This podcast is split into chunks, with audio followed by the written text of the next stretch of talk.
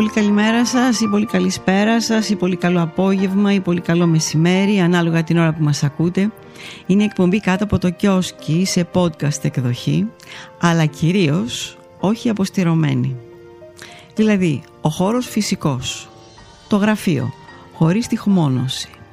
Δίπλα το τηλέφωνο μπορεί και να χτυπήσει. Ανοιχτές οι πόρτες, μπορεί να ακουστεί κάποιο μηχανάκι ή ένας συναγερμός ή οι σιρήνες πυροσβεστικής, το 166 της αστυνομίας, ακόμα και ένα γάβγισμα. Το motherboard του ηλεκτρονικού υπολογιστή να βουίζει. Η φωνή φυσική, χωρίς φίλτρα, χωρίς μείωση θορύβου, χωρίς μοντάζ. Αν γίνει κάποιο λάθος, αν βήξω, αν φταρνιστώ, το ξαναλέω, αφού ζητήσω συγγνώμη πρώτα. Με δύο λόγια. Κάθομαι στο γραφείο, ανοιχτή η κονσόλα, φοράω ακουστικά, ανοιχτό το μικρόφωνο. Πάμε, γράφουμε. Όπως λέγαμε δεκαετίες ολόκληρες στην πολύ αγαπημένη ελληνική ραδιοφωνία. Καλή σας ακρόαση. Με εκτίμηση. Να τσούμα.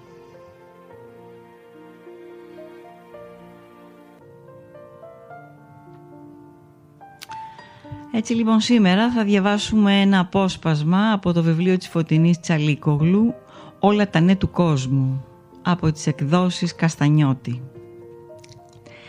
«Πες μου κάτι Μαργαρίτα» ρώτησα μια μέρα τη φίλη μου «Εσύ έχεις πιει ποτέ ουίσκι με τη γιαγιά σου» «Εντάξει, έκρυψα τη σοκολάτα. Δεν τη ρώτησα αν έχει πιει ουίσκι με σοκολάτα Έπρεπε να δεις πως γούρλωσε τα μάτια της. Να κάτι ματάρες που άνοιξε να σου εξομολογηθώ κάτι.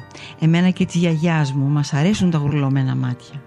Τα έκπληκτα μάτια που κόντρα στον ήπιο άνεμο διάπλατα ανοίγουν από την έκπληξη και το αναπάντεχο. Τα άλλα τα βαριόμαστε. Τα ήσυχα δηλαδή και ευγενικά μάτια. Ούτε πολύ ανοιχτά, ούτε πολύ κλειστά. Πάει τόσος καιρός που μένουν στη θέση τους στα μάτια μου. Πάει τόσος καιρός που το όνομά μου είναι μόνο Ελένη. Το όνομά της εκείνη το ήθελε ολόκληρο. Ελένη. Ούτε κουβέντα για Λέλο, Λέγκο, Λένη. Και εμένα τότε γιατί με φτιάχνεις έτσι; Γιατί λελέκι και όλα τα ρέστα; Εσύ είσαι το κοριτσάκι μου έλεγε. Και τέλειωνε η κουβέντα. Μια μέρα όμως πήρα την εκδίκησή μου. Η Μαρλέν, η φίλη μου από το Βερολίνο, όταν μια μέρα με άκουσε να τη φωνάζω. Τι είναι αυτό απόρρισε; Τι πάει να πει το γεια γεια σαν να λες δύο φορές το ναι στα γερμανικά. Και εξηγήθηκε πως «για» στη γλώσσα της πάει να πει «ναι». Όταν ακούει τη λέξη «γιαγιά» είναι σαν να ακούει δύο φορές τη λέξη «ναι, ναι». «Ναι, ναι, θαυμάσια, τέλεια». Από τότε «ναι, ναι» την ανέβαζα, «ναι, ναι» την κατέβαζα.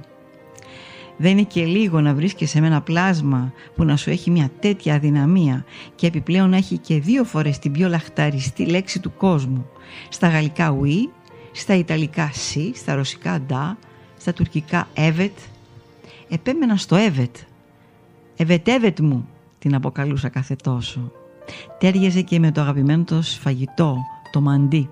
Έλα όμως που για κακή μου τύχη δεν το άντυχε ο οργανισμός μου το καυτερό κυρμιζί πιπέρι. Άναβα και φούντονα, γέμιζα κοκκινίλες με το που το βάζα στο στόμα μου και μαντί χωρίς κυρμιζί πιπέρι είναι σαν να λέμε πουλιά χωρίς τα φτερά τους. Είναι ναι χωρίς τις φάρσες της. Τι να κάνουμε, το σώμα δεν ακολουθεί πάντα την καρδιά μας. Κι είναι ναι κατόπιν αυτού καμιά όρεξη δεν είχε να φτιάξει μαντί. Που και που μόνο και όλο έλεγε τη συνταγή έτσι για να μην τη λησμονήσει. Φτιάχνεις τη ζύμη και την αφήνεις να ξεκουραστεί. Προσοχή, δεν θέλει βαβούρες, ενοχλητικούς ήχους, κακότροπες φωνές και φασαρίες.